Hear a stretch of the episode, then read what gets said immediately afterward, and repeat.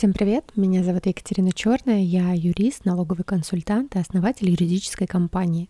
Вы слушаете подкаст «Право единорога», и тут мы говорим о законах в области IT, об эффективном решении правовых задач, о привлечении инвесторов и о том, как компании эволюционировать в единорога, не нарушая закон. Сегодня я хочу поговорить о том, как должен выглядеть э, сайт с точки зрения закона. Во-первых, сайт не должен нарушать ничьих интеллектуальных прав. Это значит, что если вы заказываете дизайн или верстку сайта, не забудьте указать в договоре, что исключительное право на результат интеллектуальной деятельности или результат творческого труда, созданный исполнителем, передается вам как заказчику. Это правило касается и фотографий на сайте, и текстов.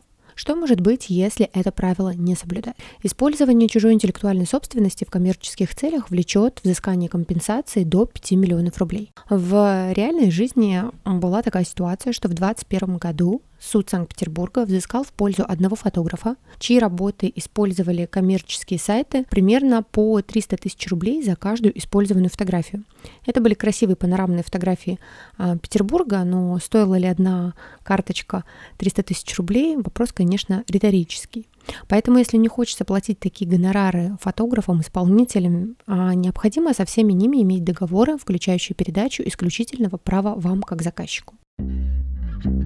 А, во-вторых, э, на сайте стоит разместить политику обработки персональных данных или политику конфиденциальности. Так или иначе, ваш потенциальный клиент будет пытаться с вами связаться, а значит будет передавать вам какие-то данные о себе, которые позволяют его идентифицировать, будь то номер телефона, фамилия, имя, отчество или, допустим, ссылки на его страницы в соцсетях понимая, что основная масса сайтов собирает именно такую информацию, как ФИО, номер телефона, адрес электронной почты и логины в соцсетях, мы разработали свою универсальную политику. Она разработана с учетом изменений, которые были внесены в закон о персональных данных и вступили в силу с 1 сентября 2022 года. Если вы собираете именно такие данные, то в моем телеграм-канале «Право единорога» вы можете найти информацию о том, как такую политику можно приобрести и быстро ее внедрить. Внедрение нашей политики занимает около получаса, при этом вы еще получаете документ, в котором указано, как подать уведомление в Роскомнадзор о том, что вы являетесь оператором персональных данных.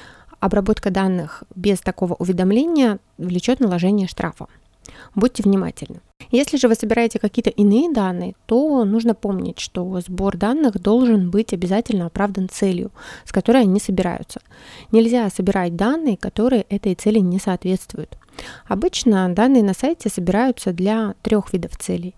Это ведение переговоров и заключение договора, дальнейшее информирование и рассылка и непосредственно исполнение договора, например, продажа товара с сайта. Для каждого вида целей собирается свой объем данных. И если вы не уверены в своей политике, то вы можете написать нам на сайте, мы составим вам политику, полностью соответствующую а, вашему сбору данных, объему, который вы собираете, и подберем под них нужные цели. Мало разместить политику на сайте, необходимо также получить согласие на передачу вам персональных данных от пользователя. А, пользователь должен не просто согласиться с политикой, а согласиться передать вам данные на хранение и обработку.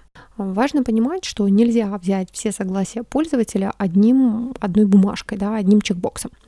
А, особенно это касается согласий на маркетинговую рассылку. Они должны браться отдельно от согласия на исполнение договора или заключение договора или какое-то взаимодействие по вопросу вообще дальнейшего сотрудничества. Вторая ошибка, которая совершается при э, сборе согласий, это проставление галочек в чекбоксах, такой предустановленные функция. Помните, что пользователь должен сам проставить галочку, а не снимать то, что вы там отмечали. Роскомнадзор уже неоднократно делал эти замечания, и за это полагается штраф. И еще одно важное требование к согласиям. Полученные вами согласия для разных целей нужно хранить в разных базах. Я знаю, что некоторые CRM, в том числе Bittrex24, уже реализуют этот подход, и согласия на маркетинговую рассылку и на договор, в общем, в зависимости от цели, они попадают в разные датабазы. Обратите внимание, это очень важное требование закона, которое необходимо соблюдать. Если на сайте размещается бесплатная информация или предполагается предоставление каких-то материалов, в том числе регистрация в личных кабинетах и решение каких-то задач пользователя, стоит также разместить на сайте пользовательское соглашение. Оно описывает, как пользователь а, пользуется информацией сайта, может ли он ее копировать, скачивать, распространять, передавать доступ третьим лицам и так далее. И может ли он к вам предъявлять претензии, если вдруг сервис в течение какого-то времени не работает, например. Если с сайта происходят продажи, то стоит также задуматься о размещении на нем оферты. Главное правило – оферта не должна противоречить закону о защите прав потребителей. В закон о защите прав потребителей в 2022 году также были внесены изменения, а это означает, что оферту необходимо снова посмотреть и актуализировать. И последнее. В этом году все аккредитованные IT-компании должны иметь собственные сайты. Что важно, до этого при аккредитации IT-компания вообще могла работать без собственного сайта. Это не возбранялось и не каралось.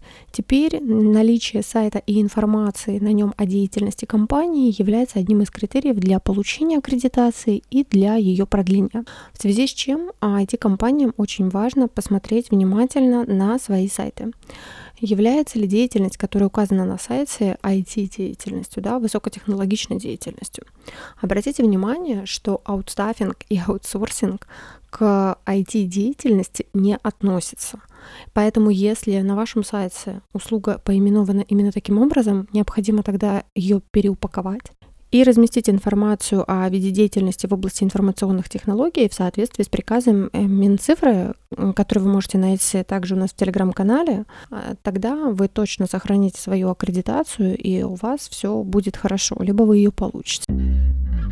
Часто возникает вопрос, в каком виде стоит размещать документы. Я считаю, что наилучшим способом размещения политики персональных данных и пользовательского соглашения является размещение на странице сайта, чтобы пользователь если вдруг он решит ознакомиться с этими документами, не покидал сам сайт. Что касается оферты, я считаю, что лучше всего ее оформить в минималистичном стиле и размещать в формате PDF, так как оферта чаще всего используется при урегулировании споров или подаче в налоговой для получения налогового вычета. На этом я буду заканчивать этот эпизод подкаста. Подписывайтесь, ставьте лайки и помните, на нашем корабле нет пассажиров, мы все экипаж. Услышимся в следующем выпуске. Пока.